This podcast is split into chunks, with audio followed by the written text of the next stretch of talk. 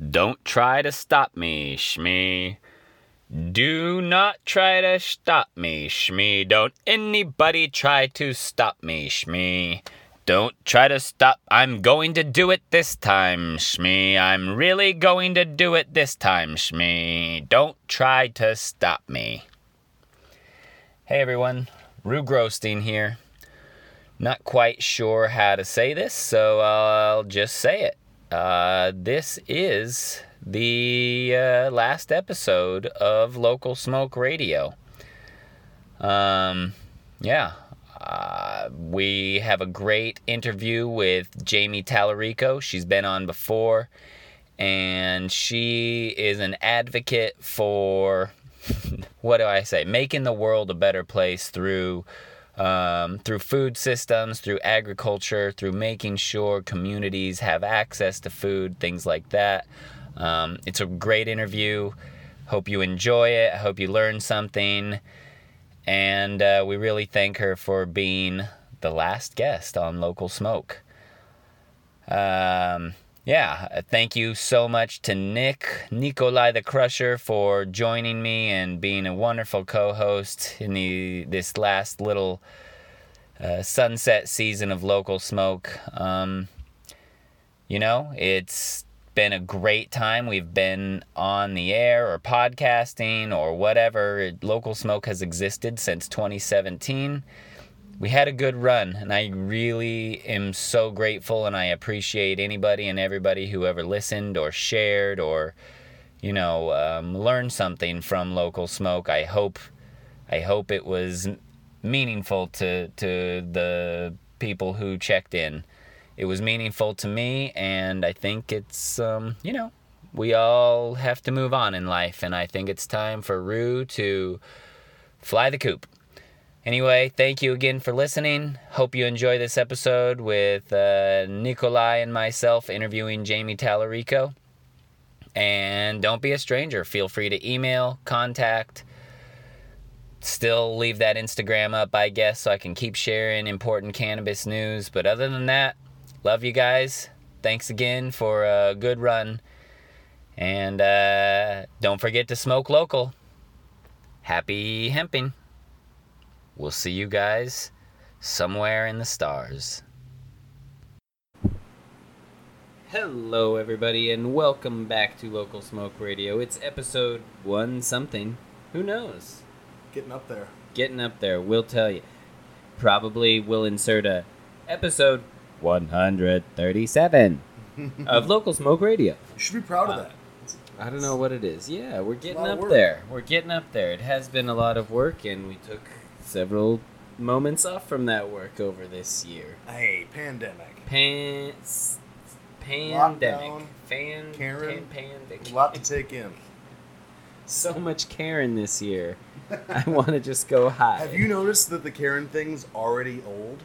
Like when a fad comes in, it's old. Probably by the time I even hear of it, but especially with the Karen thing, I'm, I'm done. It would, except Karen won't stop. At The Karen thing's been around for like 20 years. PSA, Oh, oh. my oh. mom's name is Karen. I mean, I'm overhearing about it, but it's It been has been around. Okay. I didn't. I don't know. Oh, you just heard about it this year? Uh, no. It's it's it's been what? It went like this. The wave. Its stock has been climbing over the years. stock But climbing. but all of a sudden now that everybody uses it, I'm so tired of it. It's kind of like probably, you know, when the word, gro- the word groovy came out, they got a couple of years because stuff didn't move as fast. But now that everything moves so fast, and, anyway, So anyway, we're here with Karen Tallarico, and Oh, no. yeah. Some distant relative is going to be All right. very angry. if I know, right? name. Oh, I, my neighbor's named Karen. We my go- we should go mom's name is right now. Karen. This is hilarious. And there's also Kevin jokes out there. My uncle's name is Oh, Kevin. hey, uh, statistically, mathematically, Terry is the male version of Karen. Karen. Like, if you look at the number of people named Karen, How do Hey, you look- statistically measure I'm that? about to get into that. If you look at the number of names through the years, and the people, the, the name Terry has been applied to males about the equivalent that Karen has been applied to females. Oh. Wow, Okay. that changes your view of Karen, doesn't it? Nothing wrong with being a Karen. Everyone, take a deep breath. All right, Nothing That's- wrong with being named. that's Karen. heavy. That is heavy. Yeah. Notice he only said that about the name Karen. He mentioned nothing about there's nothing wrong with being named Terry. I'm If you're just Terry, kidding. you're fucked. oh God, I'm dying. All right, we are here with Jamie Tallarico to get much more cereal than that. Okay, I'm super duper cereal right now, Nikolai. yeah, let's do it. All right. Uh, Jamie's back uh, to talk a little bit about what she was speaking on last week about how last week, last episode. What were you the last episode? Lost concept of time. Okay. But this has been I want to put on record this has been this was my favorite episode that we did last time. It was the mo it was the funniest and it was most the most meaningful since you've Yes. been around, huh? My favorite episode. Yeah. All right. Because uh, this is very important, and I think if any, everybody listened to this, they can actually benefit, like every single person listening. So. In fact, don't listen to any episodes before the Reverse first interview psychology. with Yeah. Jamie. yeah. They're useless. But Uh, let's get a I- recap. In shall we? 2020, they are useless. All right, yeah. Give us a little recap of last episode when you were on, and then let's move on to your newfound information and how people can change their lives and the lives of others. Get your popcorn ready. Weed infused, hopefully. So while Nick spends most of his free time researching Terry and Karen, uh, I spend time. Time well spent. I spend time researching. Uh, Ways to feed people. yeah, ways ways to feed people in in some sense. of the Equal word. importance. So last time we talked Their about souls? food insecurity, Or less of their souls, more of the actual like The physical. bellies. their tummies. Yeah, Okay. yeah, we're looking for gut health here. Gut, stomach, crap factory. All right. Yes.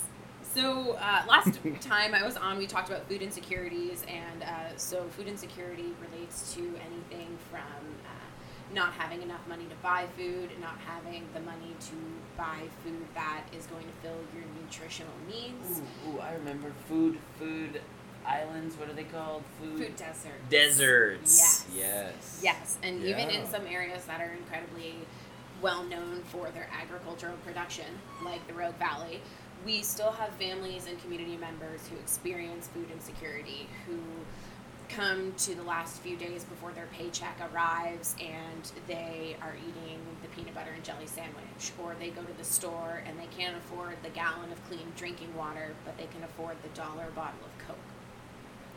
So these are all types of circumstances uh, that revolve around food insecurity and food sovereignty specifically is something that I find very interesting, which is reconnecting people with their food systems. Not just learning to eat healthier, but learning to support a food system that allows you the freedom to choose and connect where your nourishment comes from.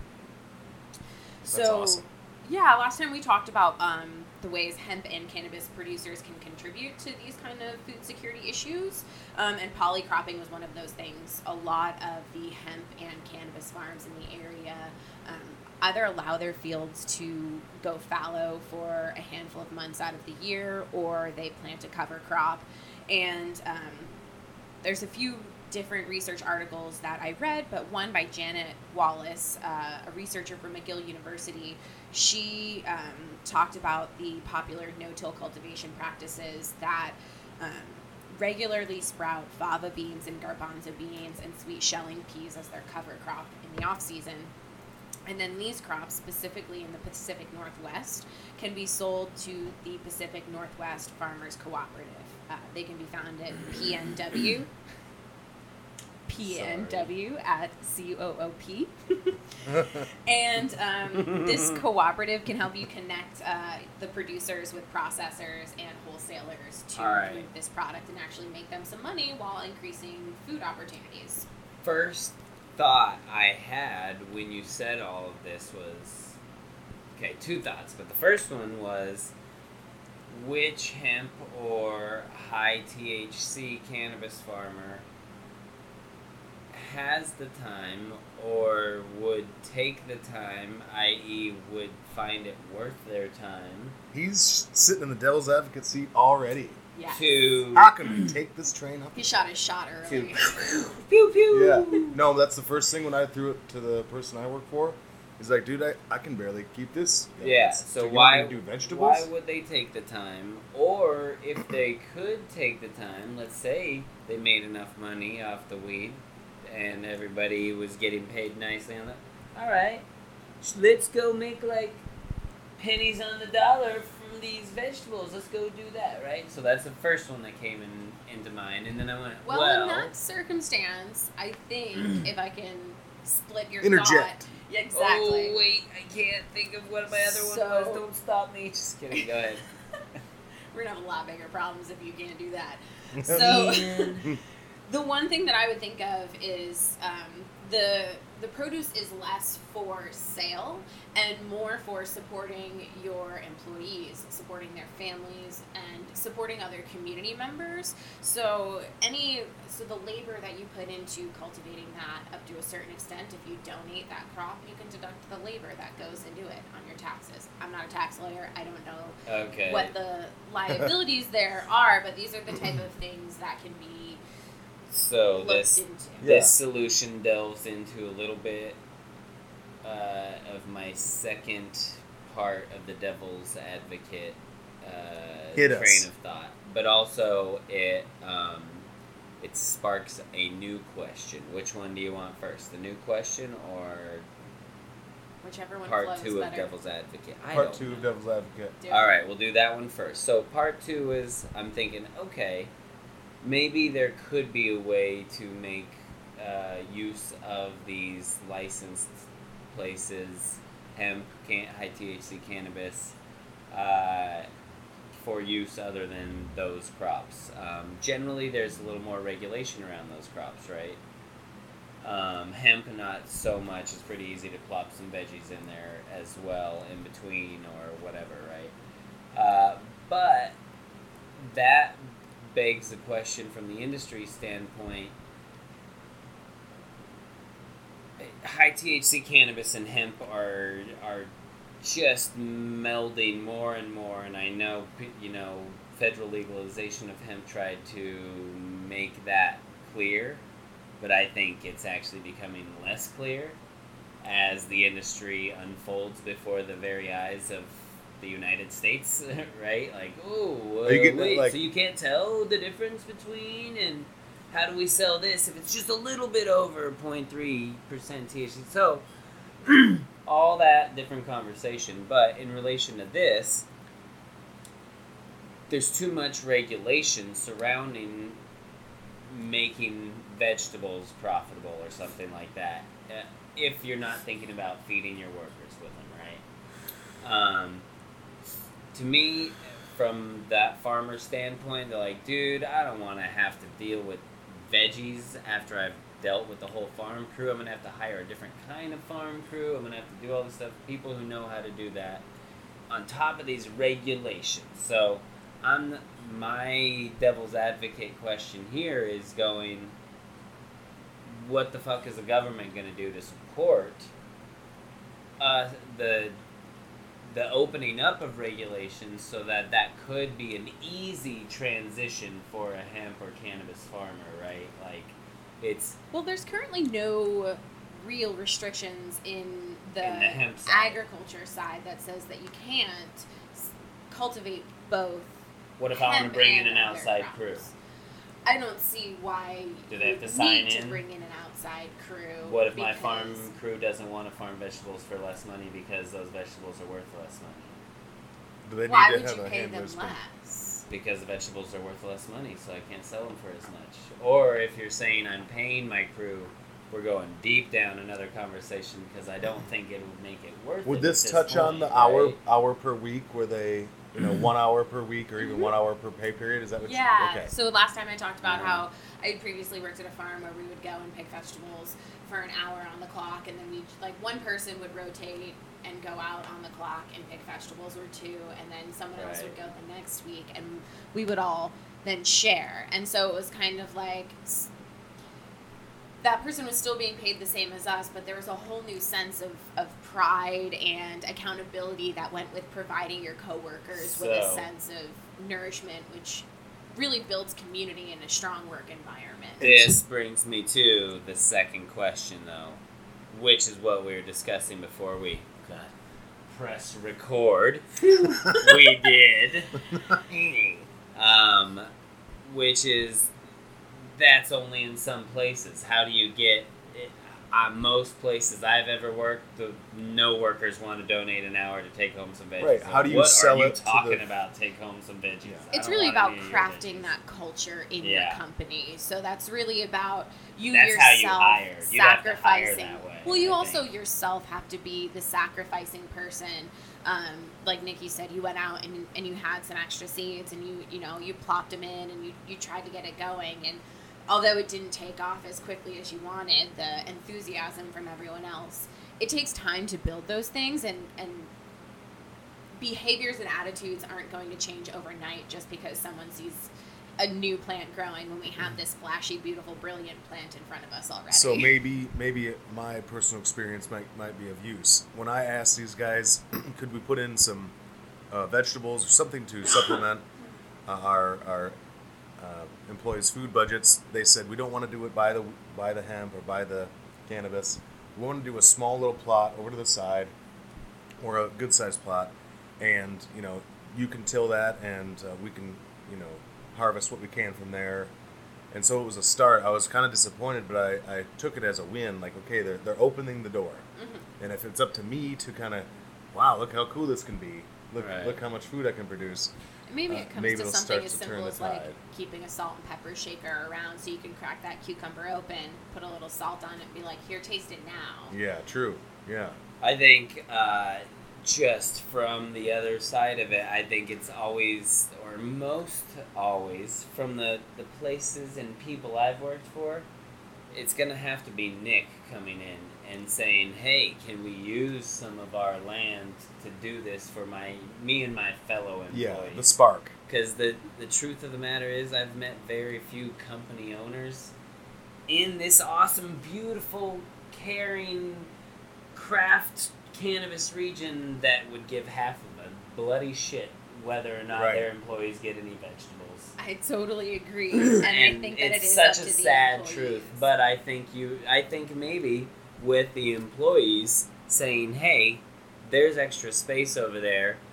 Would you, as an employee or an employer, give us each an hour to cult?" That's that's a big ask, dude. That's a scary ask from your employer to say, "Hey, sure, the plot, yeah, ask that." you say give us a free hour of work to work our vegetable patch out of your pay. That I've never, I've, mm, I've been at the top, you know, of the management of companies. That I would not really ask that of many people I've worked for. That's That's, only a during scary harvest, though, right? There's a couple of ways that you can financially pitch this to the higher ups. Boom! that see There you go. Mostly dollar signs. financially. That's So, what we needed. if you pitch it this way, you say you give us one free hour, right? Uh-huh. That's fifteen to seventeen dollars an hour. We'll say we're being generous with our estimates here. So you, you give up that fifteen to seventeen dollars, so your employees don't have to go the ten miles to the gas station down the road and come back late and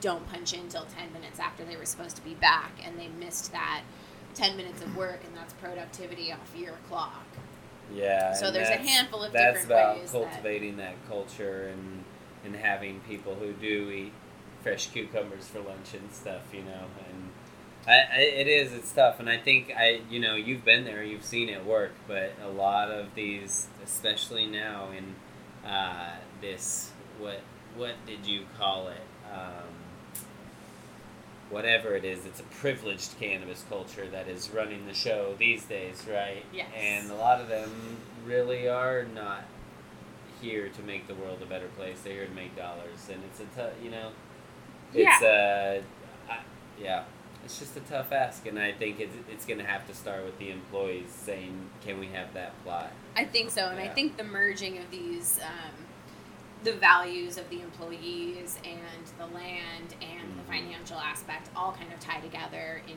into the topic that i wanted to talk most importantly about today which was uh, ecological economics and sustainable development um, I did want to point out a quick correction from the last episode, though. Um, when we talked about snap match benefits at the farmers market, I don't think Mhm. I made it clear um, that the benefits only match up to ten dollars.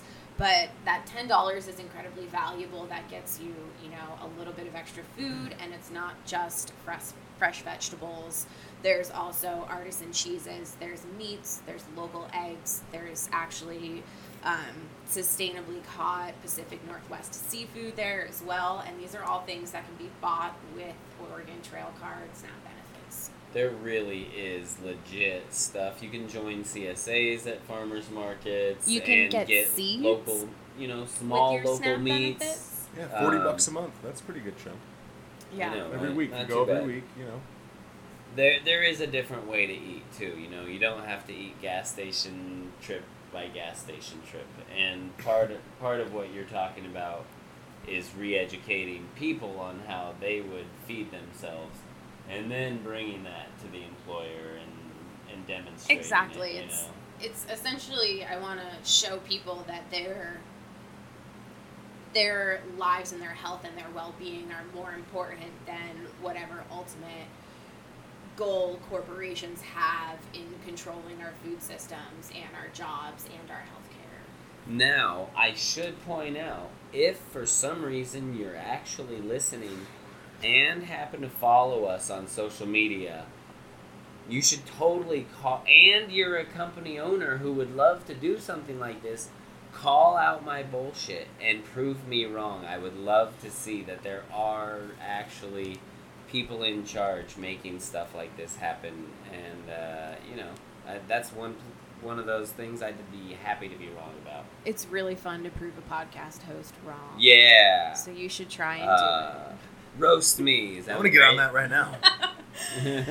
Exactly. So if we're gonna slide into this topic, um, I want to throw out a disclaimer. I'm not an expert on any of this information I'm giving you. I love to research. I love problem solving. I love food and feeding people and cannabis and the Rogue Valley. So I just want to bring to light ideas that people can talk about and ways we can work towards making our community a whole lot better and not just a whole lot more money. She's totally an expert. She just doesn't want to get sued. There's a there's balance in there, I guess. Um, That's one of the tokens in the game. yeah, you know. Uh, so, the cannabis industry, we, we're super prideful people. We talk about how we're land stewards and we're stewards of our communities. And um, we also have this great awareness that a large portion of our cannabis friends and community members and family members have been oppressed and excluded and treated unjustly for as long as cannabis has existed as a plant. A flippin' men. So, ecological Church. economics and sustainable development cover these, like the multidimensional aspect of people and um, environment and finances and how all of these things work together. Um, so I recently listened to the podcast Freakonomics, uh, an episode called "Is Economic Growth the Wrong Goal?" And uh, Stephen Dubner, the host, had on economist Kate Raworth.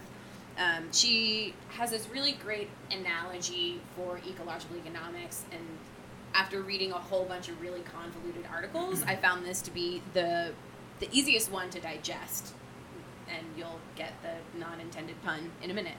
So I want you guys to picture a donut, and Go on. yes, donut, frosted sprinkles, however you like them. Donut. and so you picture the delicious, cakey donut part, and that, you know, it's just so delicious, it fulfills all your needs. And then you think about the hole in the middle, and it's just kind of this sad space where something should be but isn't. And then there's everything else around the donut. And so Raworth uses this analogy, and the part of the donut that you eat is the part where she believes all people and humans should reside. So all of our needs are fulfilled. We've got food and water and shelter, and we're leading purposeful lives. And that hole in the middle of the donut, that sad void, is a symbol for the place where individuals who struggle to meet their basic needs. So they have Mm. food insecurity or housing insecurity or illness. And the one thing that generally leads to all of those other circumstances is joblessness. Um, so that inside of the donut is where people are struggling the most and where we want to help people get out of. I have a security shaped hole see. in my heart. So we need to plant some donut plants in the donut hole. Can I? Yes. Can I be honest here? I And guess if you're thinking like that. I think the solution is less uh, a cream or jelly filled donut where there is no hole. But Or like a, a donut made of kale and vitamin C. oh shit! I don't think I can get on board with that kind of donut, man. But I- that's what I they used to make this But in the hole, they're missing. They're I- missing the good stuff. I used to make this joke that my sister makes kale cupcakes because she was such a hip. Yeah, at the hit of the party. The Alright, crunchy guy who spent Alright. nine years at Humboldt State. Yeah. no, nine years at colleges, multiple. But it- some of the years at But at the end of the analogy, man. isn't it like now that now that we've realized how good we have it in in the donut rung, we can start to fill the hole. fill the hole. Yeah. Kind of. So there's a third mm. part to this that kind of Credit to Rue. that kind of ties the the whole of the donut together. He likes to fill So- holes on both ends. Go on. Okay. Sex. That was what I'm getting at. So oh, the outside of the donut, the the part, everything else, the the non donut part that represents uh, living in excess. So we're trying to to eat something that doesn't exist, and that represents uh, our society's living beyond our natural bounds. And so that means we're consuming more than actually is there. We do We've that. got one we do that, don't with. we? Um, We know there's another donut out there somewhere. I just Hopefully. leave my AC Yeah, I on mean- just We can go to Mars. there's another donut on the other side of the Yeah. sun. We just don't see it for Uh-huh, every 9,000 uh-huh. years. Hello? Oh, we just can't get to it yet because we're love slow. of God. okay. Neil deGrasse Tyson. Save, Save us. great minds. Great minds. So when Very I black. heard about this donut analogy, I thought about cannabis, and you know, I mean, cannabis donuts. It's all synonymous.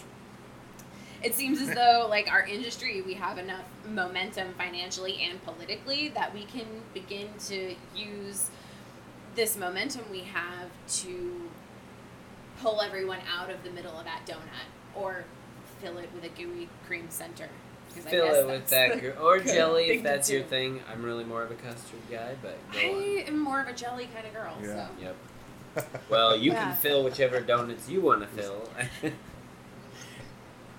filling with positive changes for our Yes. community. Yes. Jelly flavored positive changes. Yep. yes, I like That's this. what I like to slip into holes. Oregon berries. May- yeah, I was gonna say maybe it'll be local Rogue Valley jelly.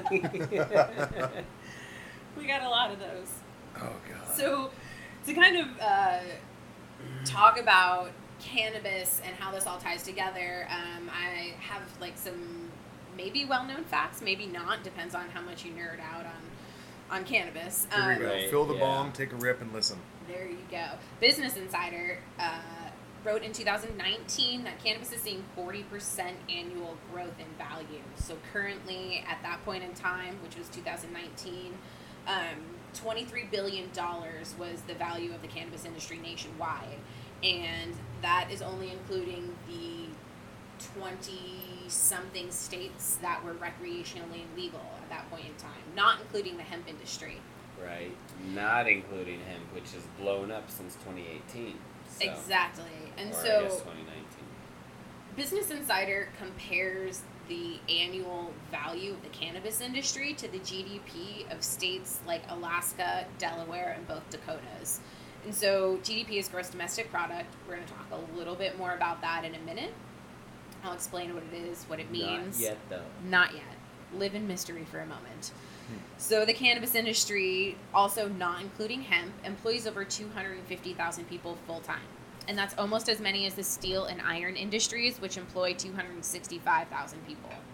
Wow. And what? to my crazy disbelief, Business Insider also reported that the cannabis industry's median salary is 10.7% Wait. higher What? than the annual overall U.S. median salary. Oh my god, I thought you were just gonna say of uh, steel and iron industries. Nope. The total All industries. ten point seven percent above. Mm-hmm. Yes. Don't move to the southern Oregon. Now they're just gonna move here in droves. You're telling Yeah. me I When can we- work Those weed are and make ten point seven percent more? Seriously. So, um, and the federal government, the Bureau of Labor Statistics, they don't account for cannabis in the jobs reporting. So every time you hear about the big jobs report, it doesn't include any cannabis jobs. I Right. don't know if they include hemp jobs yet, but I'm sure because it's federal. Of course not. to They're all off the books. Well, I Total mean, disadvantage.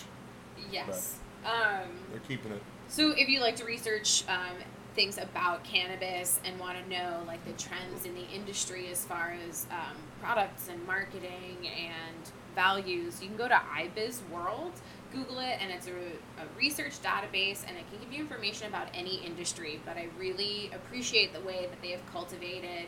Um, a whole bunch of information about cannabis specifically when not a lot of other research engines are willing to do that. That's So that is- I B I S, not Yeah, I very B I much. Z. Correct. Not like biz with the wink and a gun. Like Yeah, just IBIS biz. world. Just biz. Finger Yep. guns make me want to vomit. I love great resources, so that's one for you. Um. Factual. So canvas cannabis review. has power and potential. We can do a lot of things. So, I would have been one million trillion percent on board with you prior to um, this year. This year fucked up everything, and I would ask the both of you. Uh, where do you think cannabis lies in the political realm right now? I would have told you in 2019 that if you were not going to be pro cannabis, you couldn't be president. Or it would be hard to be even elected a congressman or a senator.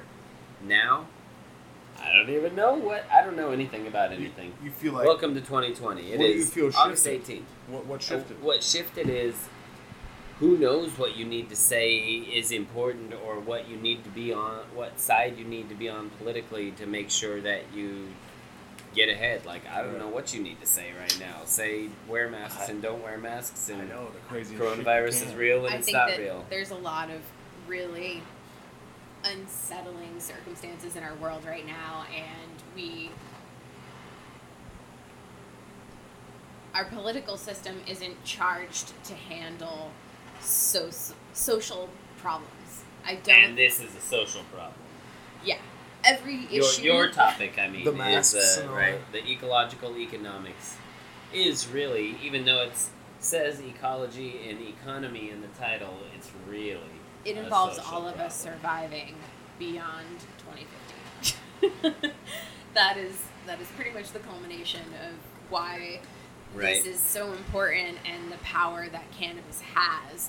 So I guess to kind of prove the uh, the impact that cannabis can have, I want to talk a little bit about gross domestic product (GDP). So that's Ugh. exactly so.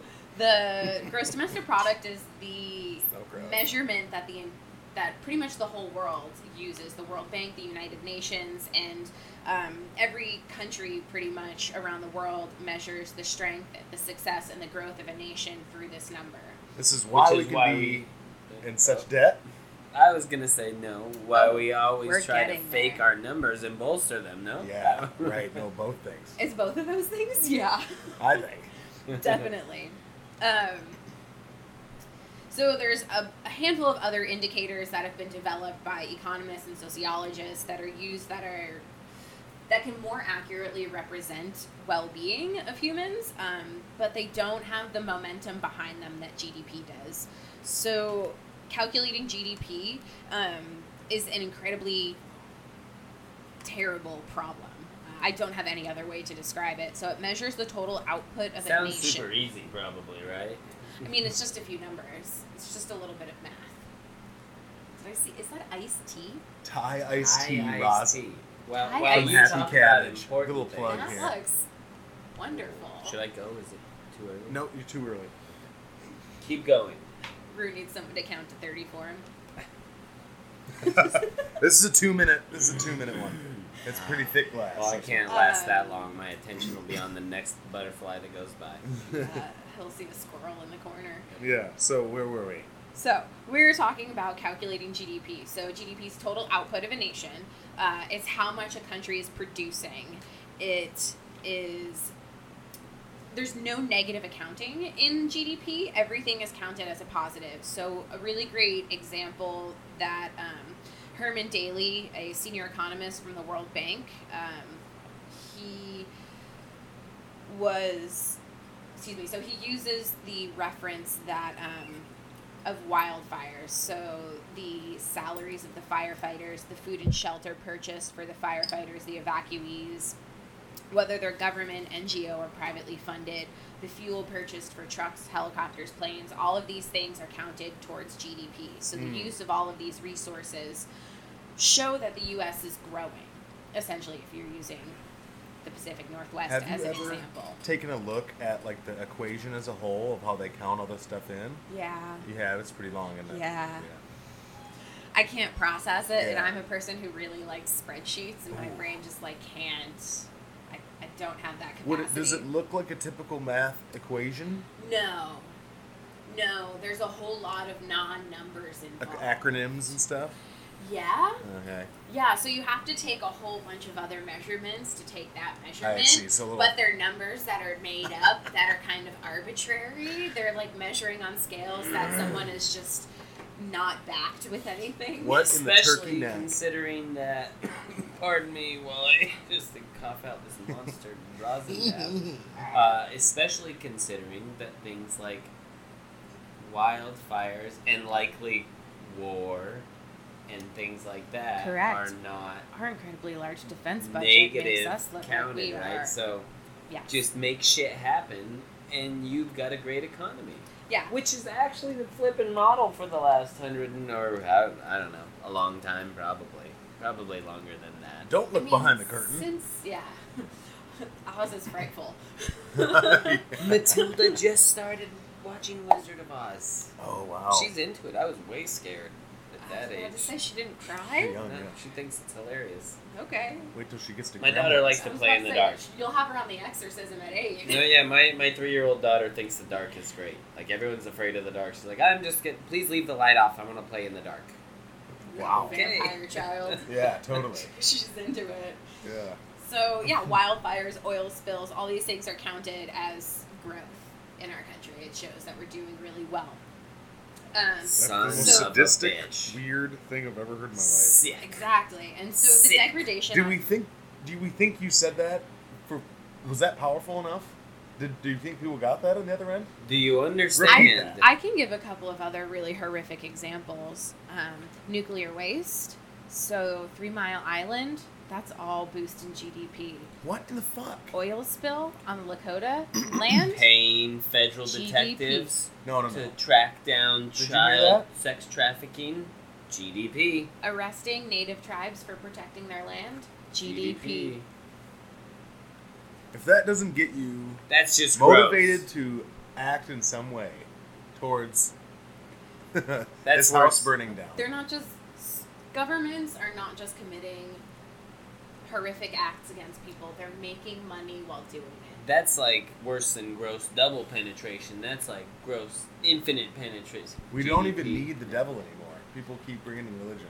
Who walks among us? if They that, walk if that's what among you believe. us. Yeah. So I don't. the I see the even bigger impacts beyond the the natural world from wildfires and oil spills and things like that. Um, the impacts more horrifically come down to the people in the communities who are affected. Um, Amen. E- even the firefighters who are away from their families, the workers who travel across the country to go clean up after a natural disaster. Mhm. There's all sorts of issues socially that arise from this, including food insecurity. So, as homes and businesses are destroyed, people don't have the capacity to even think about where their next meal is going to come from. So they begin to turn to things like Burger King to feed that quick. I need to get something in my family's stomach, and all I have is seven dollars. Like emergency situation. Yes. I also in sociology classes, they had they had you took a look at uh, proximity maps for healthy food. Like, so like Exactly. here's the population density, here's the food choices they have within that Food density- deserts. Yep. Food deserts. No, so there's a sweet spot in there because rural communities experience food insecurity just as much as urban areas do. Um, so yeah, moving beyond the horrificness of uh, people making money. It sucks. Here's what we can do Yeah. to do better. exactly. Um, Burn them all. and you know, I want to express that healthcare and food systems are tied together so tightly, and they're so disconnected in our current world. Um, and they're two things that are dramatically affected by natural disasters and man-made disasters. Um, and Can I point out They go hand in what she's saying? How fucked up this is. That yes, we we do not think about nutrition as being a part of our health. Essentially, doctors. I don't know what the stat is at this current moment in 2020, but they get like a class on nutrition. When preventive maintenance in the form of nutrition would really just like Oh, drastically bring down healthcare costs, right? How, what is the biggest form of uh, or early death or whatever? It's cardiac arrest, right, or whatever, cardiac disease anyway. So, yes, I, I just want to point out what she's about to talk about. range- is so very yeah, a range of things for people to have it ping in their brain as here's why I should care about this topic. I like that you're going with such a full range. Will you uh, hand Yeah. me that milkshake over there, please? And uh, you Yeah, got a Snickers bar. and you didn't Yeah. share. Fuck. yeah. Meanwhile, if anybody really had a milkshake here, all of us would be just mowing that down. It's just like now. a but big You know how Ziploc bag. don't have of would milkshakes and eat vegetables, okay? I Listen, mean, no one's telling you to not ever mm-hmm. consume the things you love again. That's the- the- far beyond the point. Everyone should eat ice cream in whatever form you like it. for every meal, Liquidy, non Don't even go to work. Just eat ice. cream. Whatever works. Beer bong, ice cream, liquid.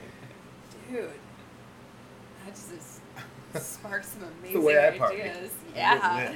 Gosh, you gotta come here more often. If you just ate ice cream, you couldn't go to work because Yeah. of all the pooping issues you would have.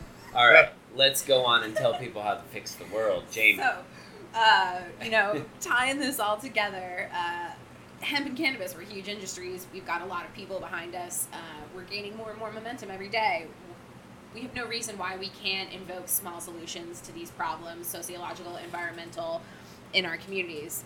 Um, and so there's a handful of economists that study this particular area, and the two that I'm going to credit here are just the two that I am using specifically for this example. Um, I read two of Herman Daly's books, and they're both really dense. I don't recommend it.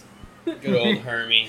Kate Raworth, her donut theory seems way better. I'm going to read that one next. Um, but they're the two I'm going to really make point of here. And so they propose three different, um, a three step or three point proposal to um, creating a ecological economy essentially. Oh, good. A solution.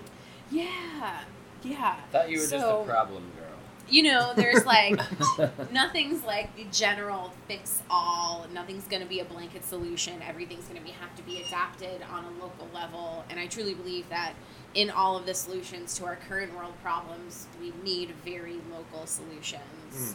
Hmm. More global efforts aren't going to help us in building our communities together and relying more on each other Got it. and you know Yeah.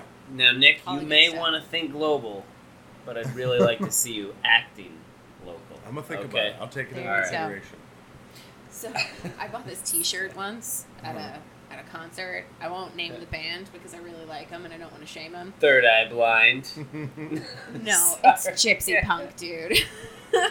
so they had a shirt that said "Think local, fuck global," and the shirt was made in China. Uh, I'm gonna try to call out the band, but yeah, I think I know who it is. Yeah, I I feel like you might.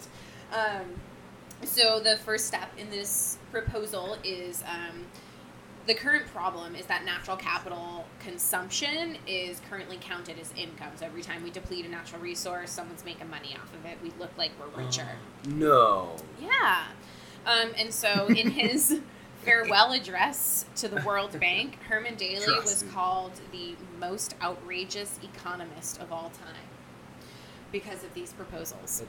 That's So you wanna hear how as- outra- outrageous dirty he son of a bitch That's is just- trying yeah. to call us out for all the money we're making? In off case you're backs not of- abreast of the scientific community, that's about as much shade as you can have thrown at you. Yeah. Yes. Like he basically just said, "Fuck your mother." yeah, and then, scientifically. and then threw a Yeah. mimosa in your face. Yes. Mhm. it's true. So, uh, to solve this problem of consumption as income, Herman proposed this rule, um, and the it's a reflection on the rule of the first rule of economics, which is not to spend down your capital. So, holding assets demonstrates financial security, but as a nation and globally as well, we don't treat our natural resources as their as an asset. So we don't count our soil, our trees, our air, our retention of carbon dioxide. None of that's counted as Disagree. as an asset. It is as a one-time asset that you chop down or dig up and Not a capital asset though. Process. If you think about it like that, and I mean, I guess that's a little technical. But there's another economist going on. There's another economist who, uh, George Musser, who wrote an article called "The Climax of Humanity," and it explains um, this issue in a really good example, specifically in the Pacific Northwest. Again, I mean, we're rich in natural resources, and there's a quit constant telling people. there's a constant fight to get rid of them. That's the problem. So, um, no, loggers in the Pacific Northwest complain that there's a loss of jobs due to the increase in regulations that environmentalists has pushed. So, environmentalists claim that there's a degradation in natural resources due to the loggers. So, to solve this problem, Age-old problem. right? Logging, logging in Oregon Hippies and loggers. Ugh. tree huggers. Those tree huggers.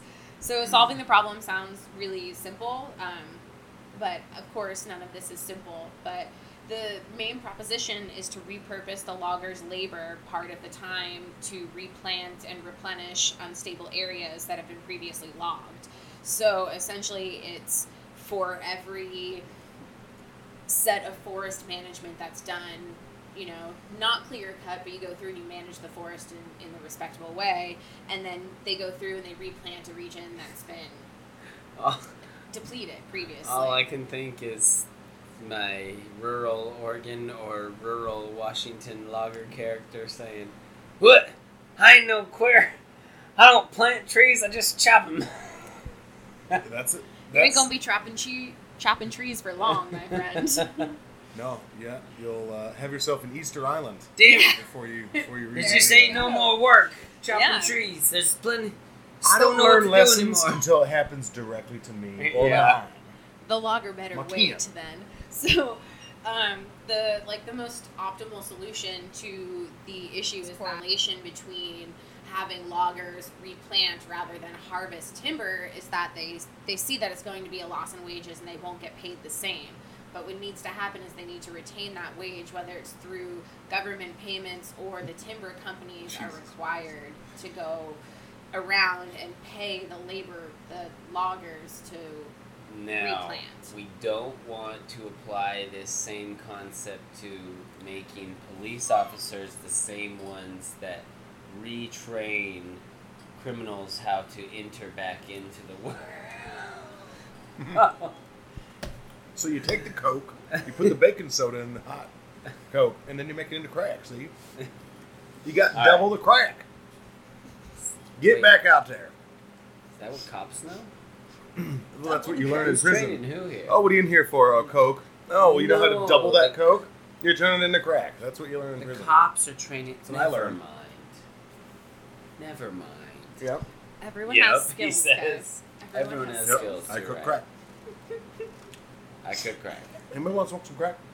So, Welcome to West Medford. this type of behavior, the arg- the uh, essentially the conflict between loggers and environmentalists is a perceived scarcity of resources. Everyone sees that there's not enough of what they want to go around. Perceived being the operative word here. Exactly. Mm. But the perception needs to shift to show that with matching efforts to depletion, regenerative behaviors can continue to, I guess, squash that scarcity of resources and create security in resources. And if Whole Foods and Trader Joe's would quit throwing away the bruised veggies. All right, maybe also more your solution, probably. Honestly, Yeah. but- Well, I mean, in the Rogue Valley here, we do have um, some really great programs. I guess pre-COVID, there's a lot of issues with food transfer Yeah, now. Who You know, a lot of grocery stores worked with um, Access Food Really, Bank. that's awesome. Yeah. I think that that issue has kind of shifted from when what it was like 20 years ago, when there was just like a monster angry uprising and uh, dumpster diving started Yep. happening majorly, but then Trader Joe's and Whole Foods or whatever were locking their dumpsters so nobody could dumpster dive them. That's and just there's horrific. battles happening, right? But I think some of that stuff has been solved. But the other thing is, in, in general, it's just a, a resource issue, right? Like the the control of resources are in the hands of few, and so instead of using all the good land for making sure people are fed and housed and whatever. A lot of vacation homes are on those good lands or whatever, right? Well, so exactly. You can control. That's a very simplistic way to put it, but theoretically, I guess the way I think about it is you can control the way people think and behave if you deprive them of their basic needs. Then they find themselves in a fight or flight circumstance daily. They can't think long term and develop critical thinking and problem solving skills because they are having a hard time meeting their needs. uh, Oh, don't- there's a don't question call in the back, Nick. sir. Don't call on Nick. I actually heard uh, an article that said your IQ goes down or something like you you actually literally are when less- you're put into fight or flight. yeah when you when you when you That's worry fucked about where your next meal is going to come from Have you or if you can like pay your rent. worked all day in the field and then like you're done and you realize you haven't eaten and all of a sudden you're anxious and like you f- you feel really wound up and you can't function Yeah. and it's like think about feeling that way every day about more than just like what's in your belly Two about where you're gonna rest your head about getting water even Two things. Can drive you One, nuts. that's the IQ question is a larger Pandora's box we could talk about because your intelligence goes down, meaning your white man's measured intelligence, right? No, they. But anyway, but anyway, hold on. That's That's, not not, really said, somewhere yeah. where I want to get into. I did read an article that said when you get angry, your IQ goes down, but that maybe might be your white man. That my problem. All right. B. So I was trying to think of a funny thing to say when you were reading this. When you were reading how to control people, I was like, yeah, like, like hold a gun to their head or whatever. And the further you you spoke, the more I was like, wait, she's saying the sickest thing you could possibly do to somebody. That that is there is no holding a gun to somebody's head is nothing compared to what she's talking about. Oh my god, that is what's happening. It's awful. yeah It's super awful. Yeah. when you think about it, it's you know you, Maslow's hierarchy of needs It's something that we all commonly know and think about, and uh, when you just really tighten up on those like first few steps of Maslow, you can really just get whatever you want out of a large number of people Crazy. and it's i mean yeah so the second proposal that's made is shifting taxes from labor and income to throughput and consumption so instead of taxing you to employ someone and instead of taxing me for earning a living let's Mhm. tax the consumer like we currently do in cannabis of course we have a Right. lot of cannabis money that goes into the general fund we're going to talk about that a little bit too so the yeah the throughput part is a a refill? different talking about throughput is another story but um, taxes are a super hot button topic in cannabis and so we're going to look at And in this- Oregon. yeah, we're gonna look at this chart that you actually posted previously, Rue. Um, Oh man, was I stoned when I posted? I have no idea what's on this chart. You might have been. It's Oregon marijuana tax distribution information Ah, yes. from the general fund. So, um, Wow. yeah, t- cannabis taxes for Oh, it's the, broken up into quarters. Yeah. the state tax total for cannabis was twenty eight million six hundred fifty one thousand dollars. Um, Yeah, last month. Oh Well- no, we've been having a good year here. that was the first quarter. Yeah, I first know, three yeah. months of the year. That was like pre pandemic, dude. Mm-hmm.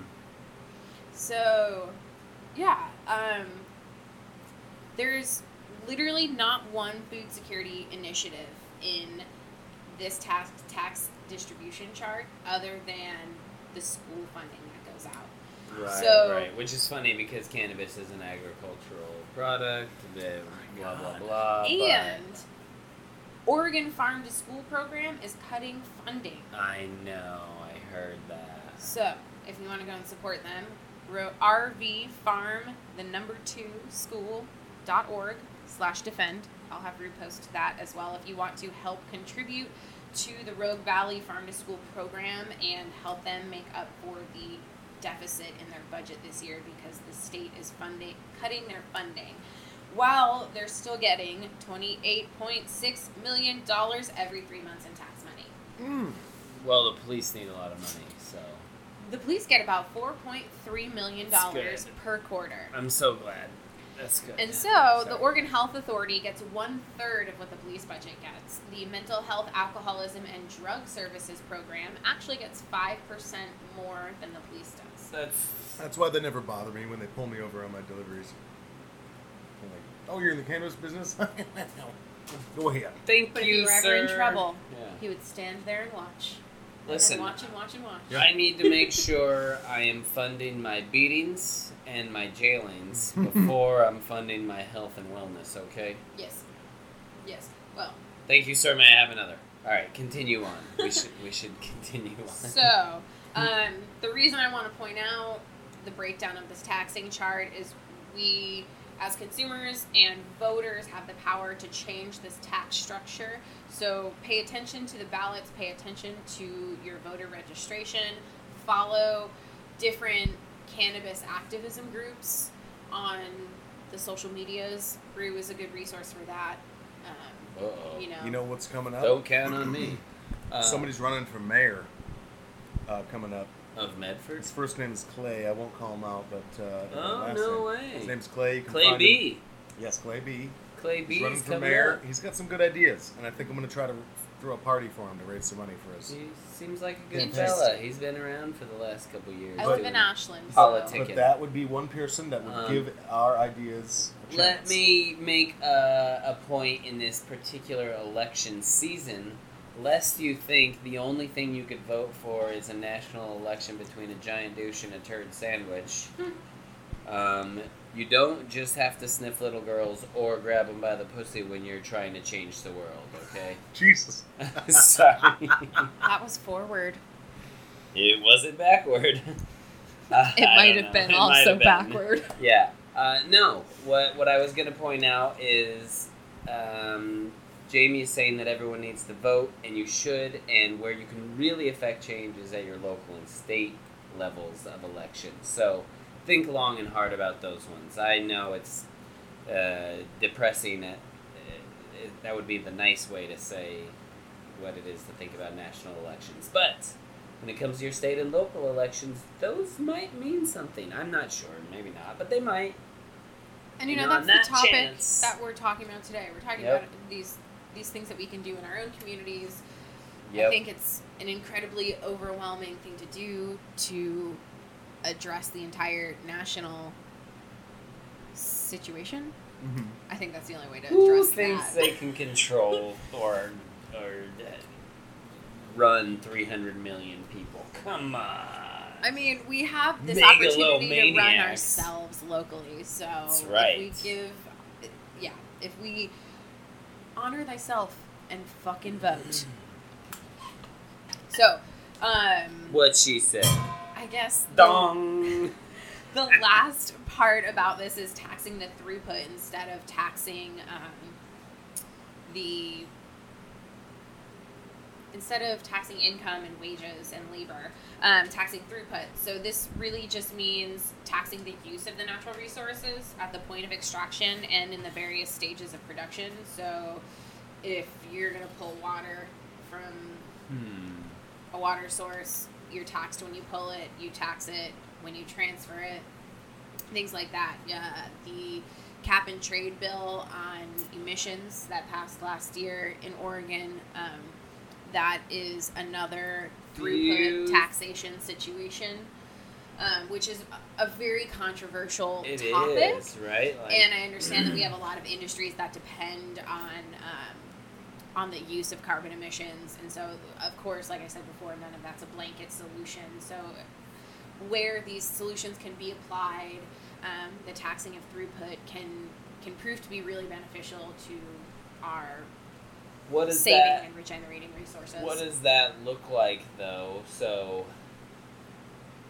certain resources, and then where do you draw the line? But certain resources yeah. are like should be everybody's, right? It's God's water, God's beach, God's water. Uh, but it should be God's water, right? Like nobody should have control over water. Yeah. And when it comes to drinking. Okay, but what about when it comes to like crops? Well, we all need to eat. Okay, so you can't have control when it comes to crops. Okay, where where do we draw the line when somebody? Because I'm thinking like there should be certain natural resources that shouldn't be taxed because then the poor guy, if if the through taxing, throughput taxing, gets bang bang banged all the way down, and it actually ends up costing, you know, Jim Yeah. Bob well, there's a trickle down to the customer, right? of course. Four right? dollars for a pint of water. That sucks. Yeah. Um, but Uh, then on the other side of it, what if you don't tax the throughput and you only tax retail or use, right? At the very end, consumer use. So then people who use more cost more. But then I'm like, no, you got to put in a certain natural resources are not taxed that way. Water, food, whatever. It's a very big. And where do you draw the line on what's a natural resource and what's a the, right? I think that's part of the, the cultivation of policy behind these things is that when when bills like the cap and trade bill are being pushed through, there needs to be these safeguards in place so that that extra cost isn't trickling down as extremely as But then on certain things you do want it to. Like we have chosen as a society supposedly, uh, and I didn't I didn't vote for it, but to really tax alcohol or cigarettes. Right? So then certain things get a higher and cannabis, wow wow wow, right? Mhm. Huge ta- we you know uh, I'm pretty sure we get taxed less in cannabis than in tobacco. But anyway, um the there- there tobacco are- industry is such a mystery, and there's a It is, lot right. of price fixing that um, totally. the public will old never money, know what goes on there. old money, and We'll dude, in a ever lot of industries, mint oil extraction is the same way. Would you have ever guessed that? All right. Yeah. Um, grapes, same way. All right. Really? What am I trying to say? the Great Mafia? Great? No Um, shit. No, there well, really is grape. Uh, I think- The yeah, mint behind oil closed extraction doors. mafia. Yeah, fucking a. They're all more. You ever seen The Mormons, Informant? Goes across all industries, not just corn. So, But um, yeah, how do you how do you decide what gets taxed, what doesn't? Where in the I totally thought at the consumer level would be the most fair, except it doesn't make sense on basic. I thought you heard her disclaimer. She said she's not an expert. Well, I We're think trying to conversate it out right now, fella. All right, I'm. I'm the natural resource isn't All right, he's actually the food okay. itself. The natural resource is the fish bone meal that you use to fertilize, or the nitrogen that you put into the soil. Right. And so, So how did you get those things? So, are you the soil like? Uh, are you the fertilizer company? your Totally, use but of what if you're trying to provide the cheapest food possible to the lowest income population, the most marginalized population? Without it being But- mealworms. You need a local supply chain with as little Mm. handlers as possible between the producer and the consumer, and that's the most clear-cut way to prevent those type of manipulation situations because that's Mm. exactly what that is. And that draws back to the concept We of have to look into this keep it local. throughput taxing. Okay, Yeah. so so great then question, man. Keeping it local would mean that you get taxed less. That that would essentially be the Oh, we need to do something like that. if they're Yeah. only taking it here and going there. Oh my God, yes, that mm, needs Right. to be. minuscule tax. Well, it's going to be there's going to be less of a carbon emissions tax for Blue Fox Farm to drive to the farmers market than it is for Charlie's wholesale produce from Portland to drive Right. down here and deliver. Maybe there should be another one on the back end to make But it Charlie's even more is still good. They go to natural grocers. They're not Sysco. Well, that's the whole thing. Is are they? I, I can't go. What if? So, Oh my anyway, gosh! If natural- you peel that label off, does it say Sysco underneath?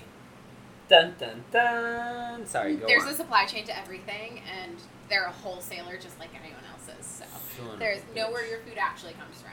Um, And but I your think weed, you're one to talk wholesaler. I know where my weed comes from. You been to your farms? so, um, I think that's like with natural resources. The point you're making is that the everyone there's no black and white value to put onto natural resources.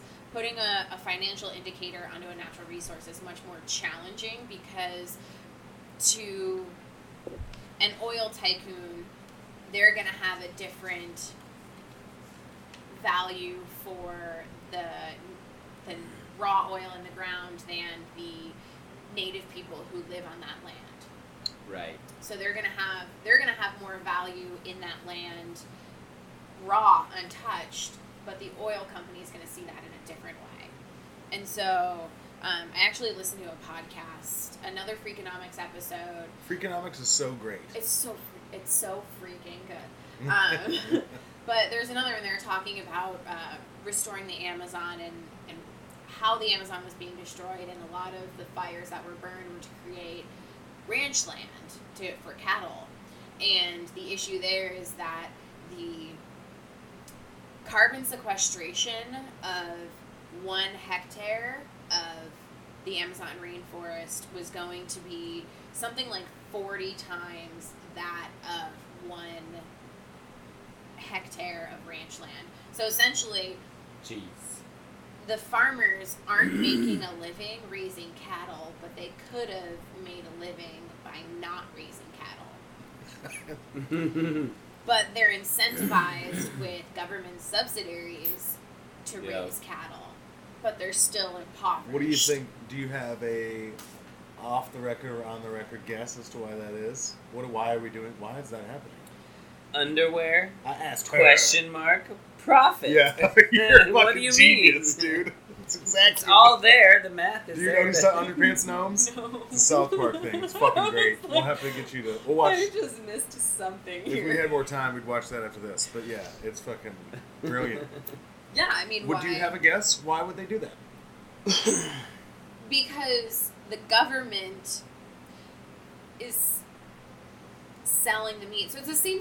It's the same type of situation that United States corn and soy farmers are in. That's what the Brazilian cattle rancher situation is. They as could well. make a cut off of the farm, whatever. They can't get a cut off of the natural. It's harder to make a cut. Then. Exactly. It's yeah. almost like another version of when farmers are paid not to harvest their crops, and you're like, yeah, but a fucked up thing. but Yeah. You're confused about what has value here. We've we've gone too deep into the ones and zeros. We've gotten away from the gold and the potatoes. Yeah. Yeah, and so like putting putting a tangible value on an intangible resource is kind of Stupid.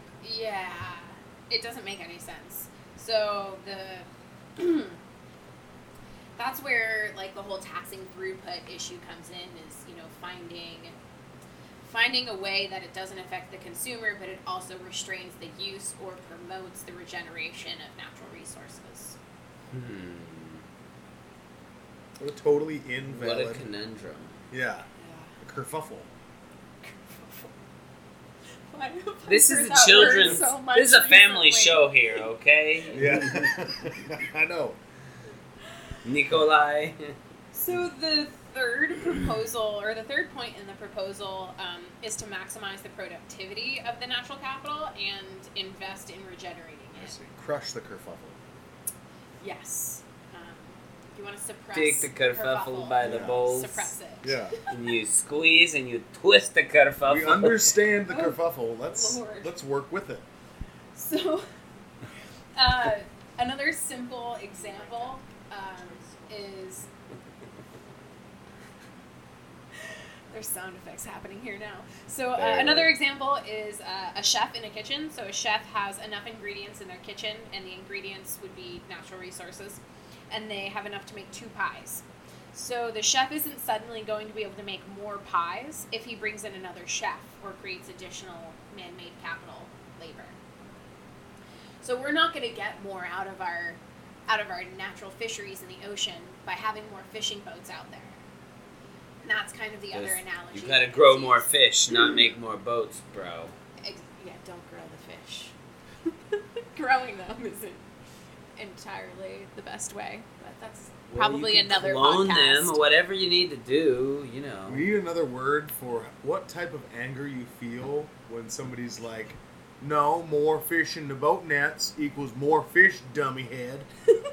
like that makes me so angry. It's, it should be another word. We- uh, I don't know, but I know Bill Burr talks about. He's like, we need to get rid of that guy. We don't need that guy on the planet. He's just like in the way. Just- If we had less of that guy, If we would know? educate that guy and love that guy when he's a baby guy, maybe he turns into a Maybe if Not we a ate more vegetables. and doesn't spray tan and so have hopeful weird hair and become president. and Ooh, spray unrealistic. You Spray tan's just the plate size of his face. baby spray tan. Hmm. Never thought that trend would stick.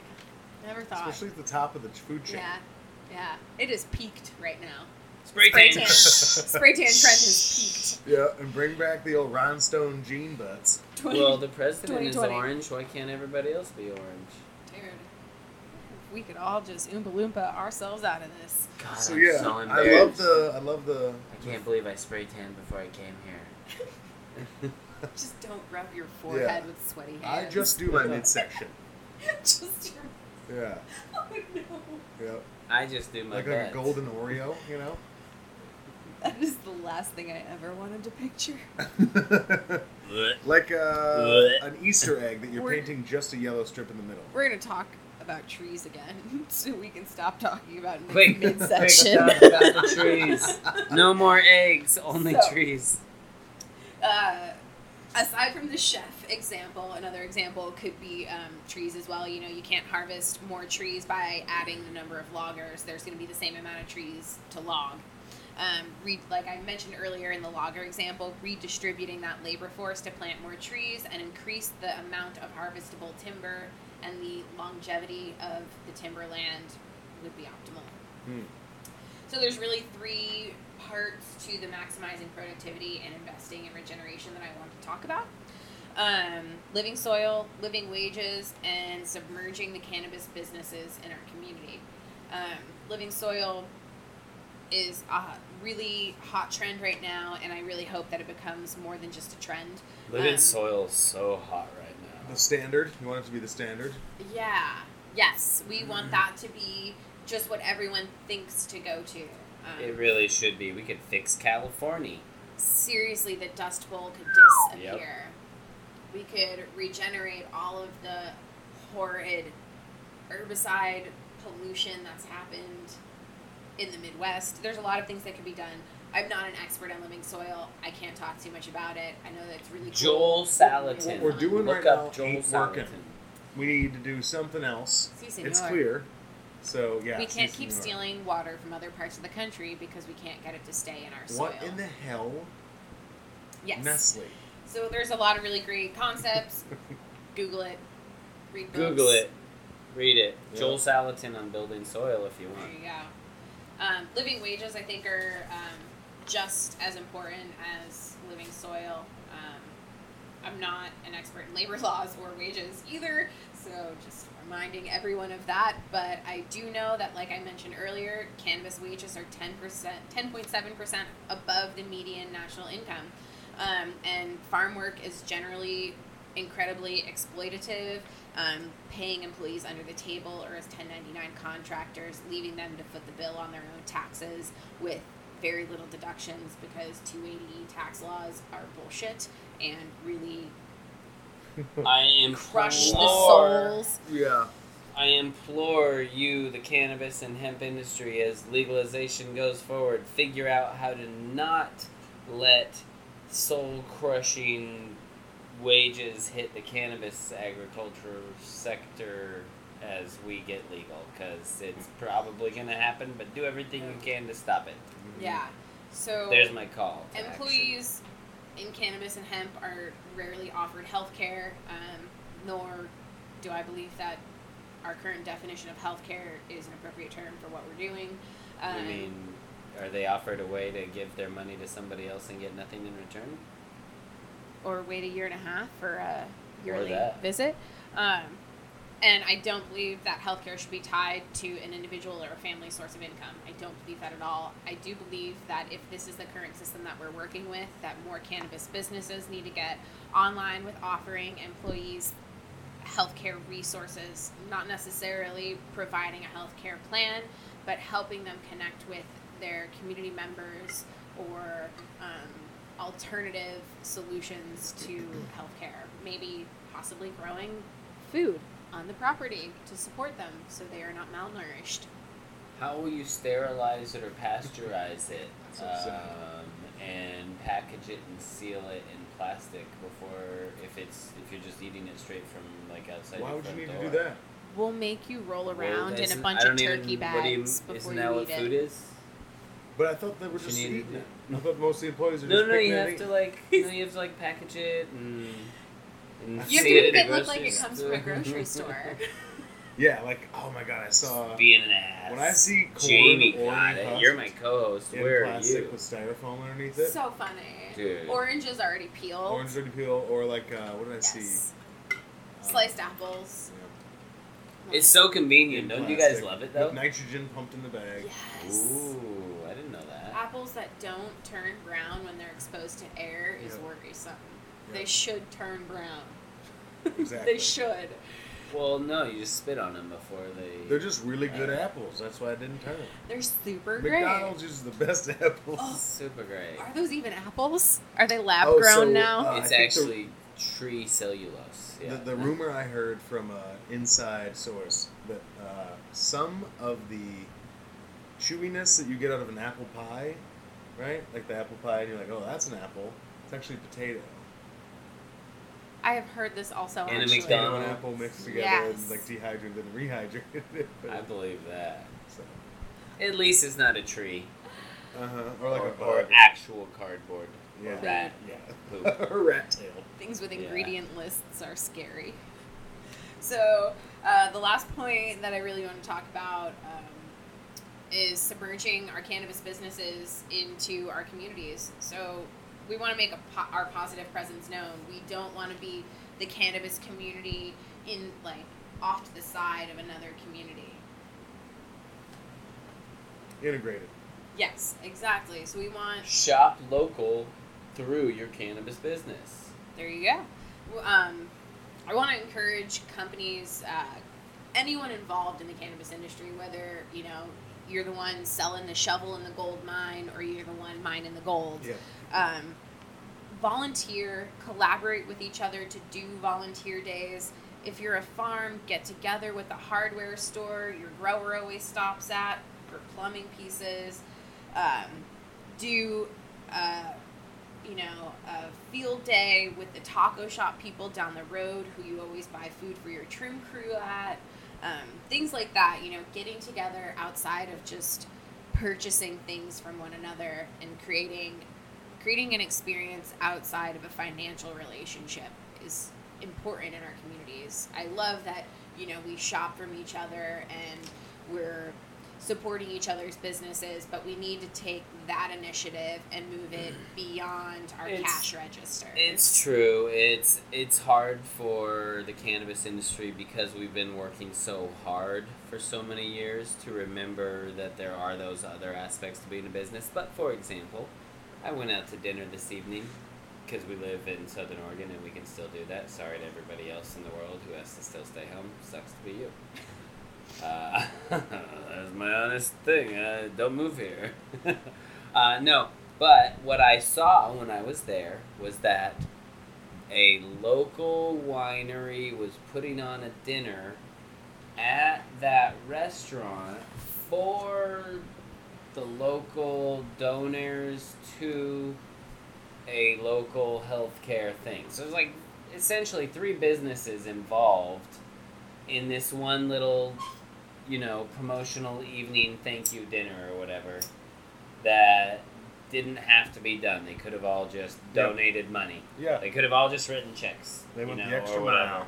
And this was a way to get the community, get the, the separate businesses and organizations together to meet each other face to face and see, oh, okay, you're the ones who we gave money to. Oh, you're the ones who we got money from. That you know that sort of thing. So I, I think you're right. It does it does more than what can be measured in short term mm. dollars and cents. And that's one thing that I think cannabis businesses should really start considering is that when you're building a business, if we want to be real businesses, if we want to grow up to be real boys and girls, um, we need to think longer than becoming millionaires each season. Like this is something that it, it's a, a long-term business to be a farmer. You need to think about building those community relationships and and having the benefits of those 10 years down the road unlike you would see the benefits of just shopping at the cheapest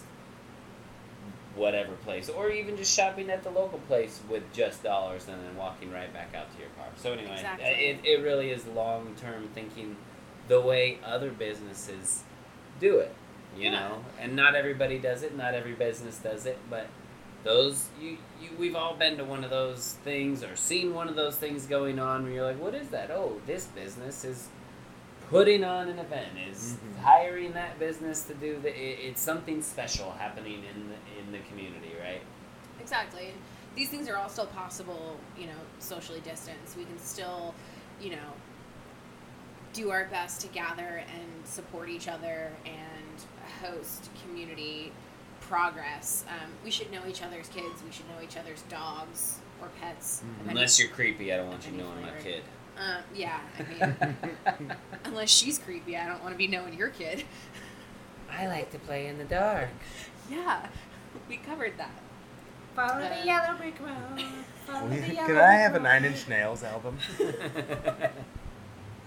So yeah, um, I always love to promote a great place to volunteer, and that's always Access Food Bank. They don't just do food resources; um, they do housing resources. They help veterans. They help um, those out of um, drug programs. They do a lot of different things, um, and right now they're doing this really cool program where you can volunteer at one of their community gardens and at the end of the day you also get to take home some food so if you're one of those business owners who's on the fence about um, you know cultivating a space for your employees to have food go to one of these access garden volunteer days and um, see what it does and see how you feel about it and Yep. see if any of your employees want to go um, i know it's always really everyone's always awkward about hanging out with their boss like nobody wants to do that but For sure, bro. right let's normalize you know creating a sense of community and like kind of dismantling these hierarchies psa don't be a dick boss yeah there you go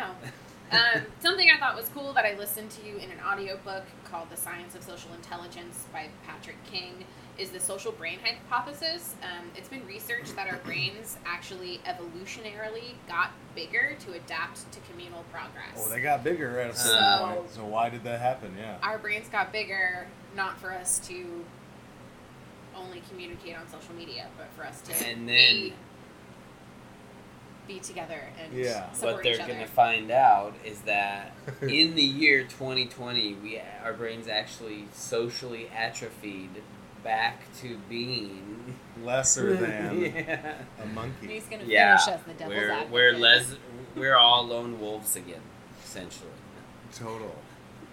I'm just being a dick. That's all. Just being a dick to be a dick. Are you being Al a dick to be a dick. Pacino or are Well, you you know. Keanu Reeves of the Devil's Advocate movie? I've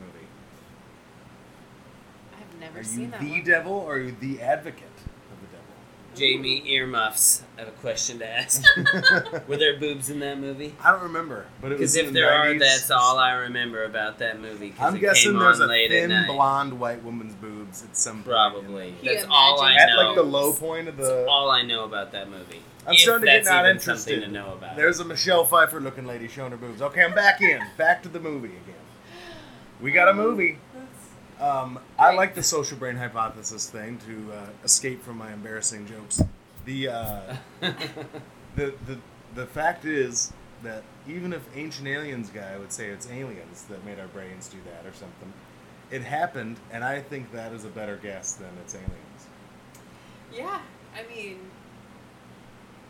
it, we don't. Either know much way, about they're brains. bigger. So when did it happen? After hunter gatherer or before hunter gatherer? I think during, During. because you had to look out for the each other. when we ate the mushrooms, when we ate the ayahuasca. Uh, I listened to maybe a Joe Rogan podcast or something that uh, said th- this researcher, whoever it was, says there was a gigantic spike in our brains' evolution when we started throwing rocks. Uh, as part What do you think that means? Um, it was all. It all had to do with that's when we started eating meat as well, right? And then getting the massive nutrition Like spike, defense mechanism, offense mechanism. right? That sort of stuff. But it They also probably- had to do with what you need to do in your brain to fine tune aiming by throwing rocks. So it just happened Oh. correlatively at the same time. If you want something good, stop right now. This is why chicks are always like, oh my god. I always see these guys crumple up a piece of paper and then they aim it at the trash can. And then if they make it, they're so happy. And if they miss it, they're like so torn apart. I don't get it. Anything becomes a basketball hoop. Uh huh. It can. Mhm. Check it out, bro. That's an ancient, ancient And brainstem no, it is. activity. It's like deep, deep, That's deep the the within. favorite link. pastime of the missing link. is men. Oh, oh, basket. Oh, Me throw hit oh. Target. Yeah. Yeah. Klangor made it six times in a row. But I think No it wonder was, his it was all huge uh, it, it was all at that same period, I believe, as meat and social. divi- I mean, when we were eating meat, we had to like work together to get it right and that yeah, sort of that stuff. was part so of the social brain hypothesis. Is you have to be able to communicate when you're Mhm. living communally because you're constantly having to defend one another. If you're hunting, I'm protecting you, and we're gonna have to be able to know what the other is doing. And so I think I think that's where how the social brain hypothesis developed. But I thought it was a really cool thing. You're start. helping me understand so many of my problems today. Thank you, Jamie. Yeah. You're It's- welcome. uh, My social issues. Let's crumple you up our notes and toss them in the trash can from a distance. You feel great. Should we? it? Good job. I like burning them, but you can't do that right now. Uh-huh. Oh, Right. uh, Katie, you shouldn't even ash your cigarette out the window right Oh No. because you'll Definitely never throw COVID. the cigarette butt out, don't obviously. do any of those. Because you'll give somebody COVID. don't smoke doobies outdoors right now. Yes. Freaks me out. Um, I wanted to um, plug a friend of mine. She's Yes. hosting an online fundraiser um, for the Borgen Borgen Project campaign. Um, it's helping to raise money to stop global poverty and hunger through Borgen Project National Campaign. And her name on Twitter, Facebook, and Instagram is Raynna Jackson, R A Y N N A Jackson, like Michael. Um, and her fundraiser is September 4th at 6.30 p.m. live on all three of those platforms. It helps raise money for a really great cause, and although I just preach super hard about locally, this is a global effort. So it's still doing good things. A global What the hell? A global effort to help people in many different localities. Yes, there you All go. right.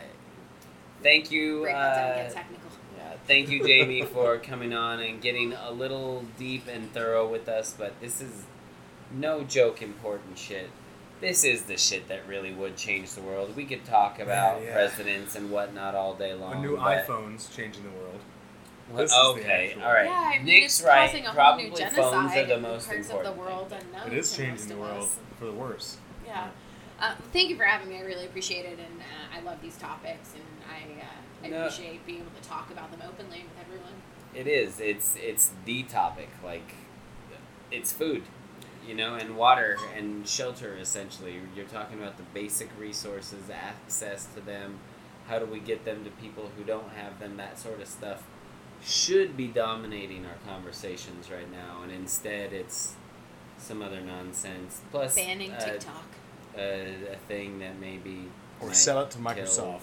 People with pre-existing conditions or whatnot. But anyway, Yeah, yeah. uh, you know, the, this actual the the meat of this topic seems to be forgotten quite often and gets politicized a lot. And so I think it's important that we re-bring it up Yeah. and uh, keep the topic alive, especially at the communal level, huh? Agreed.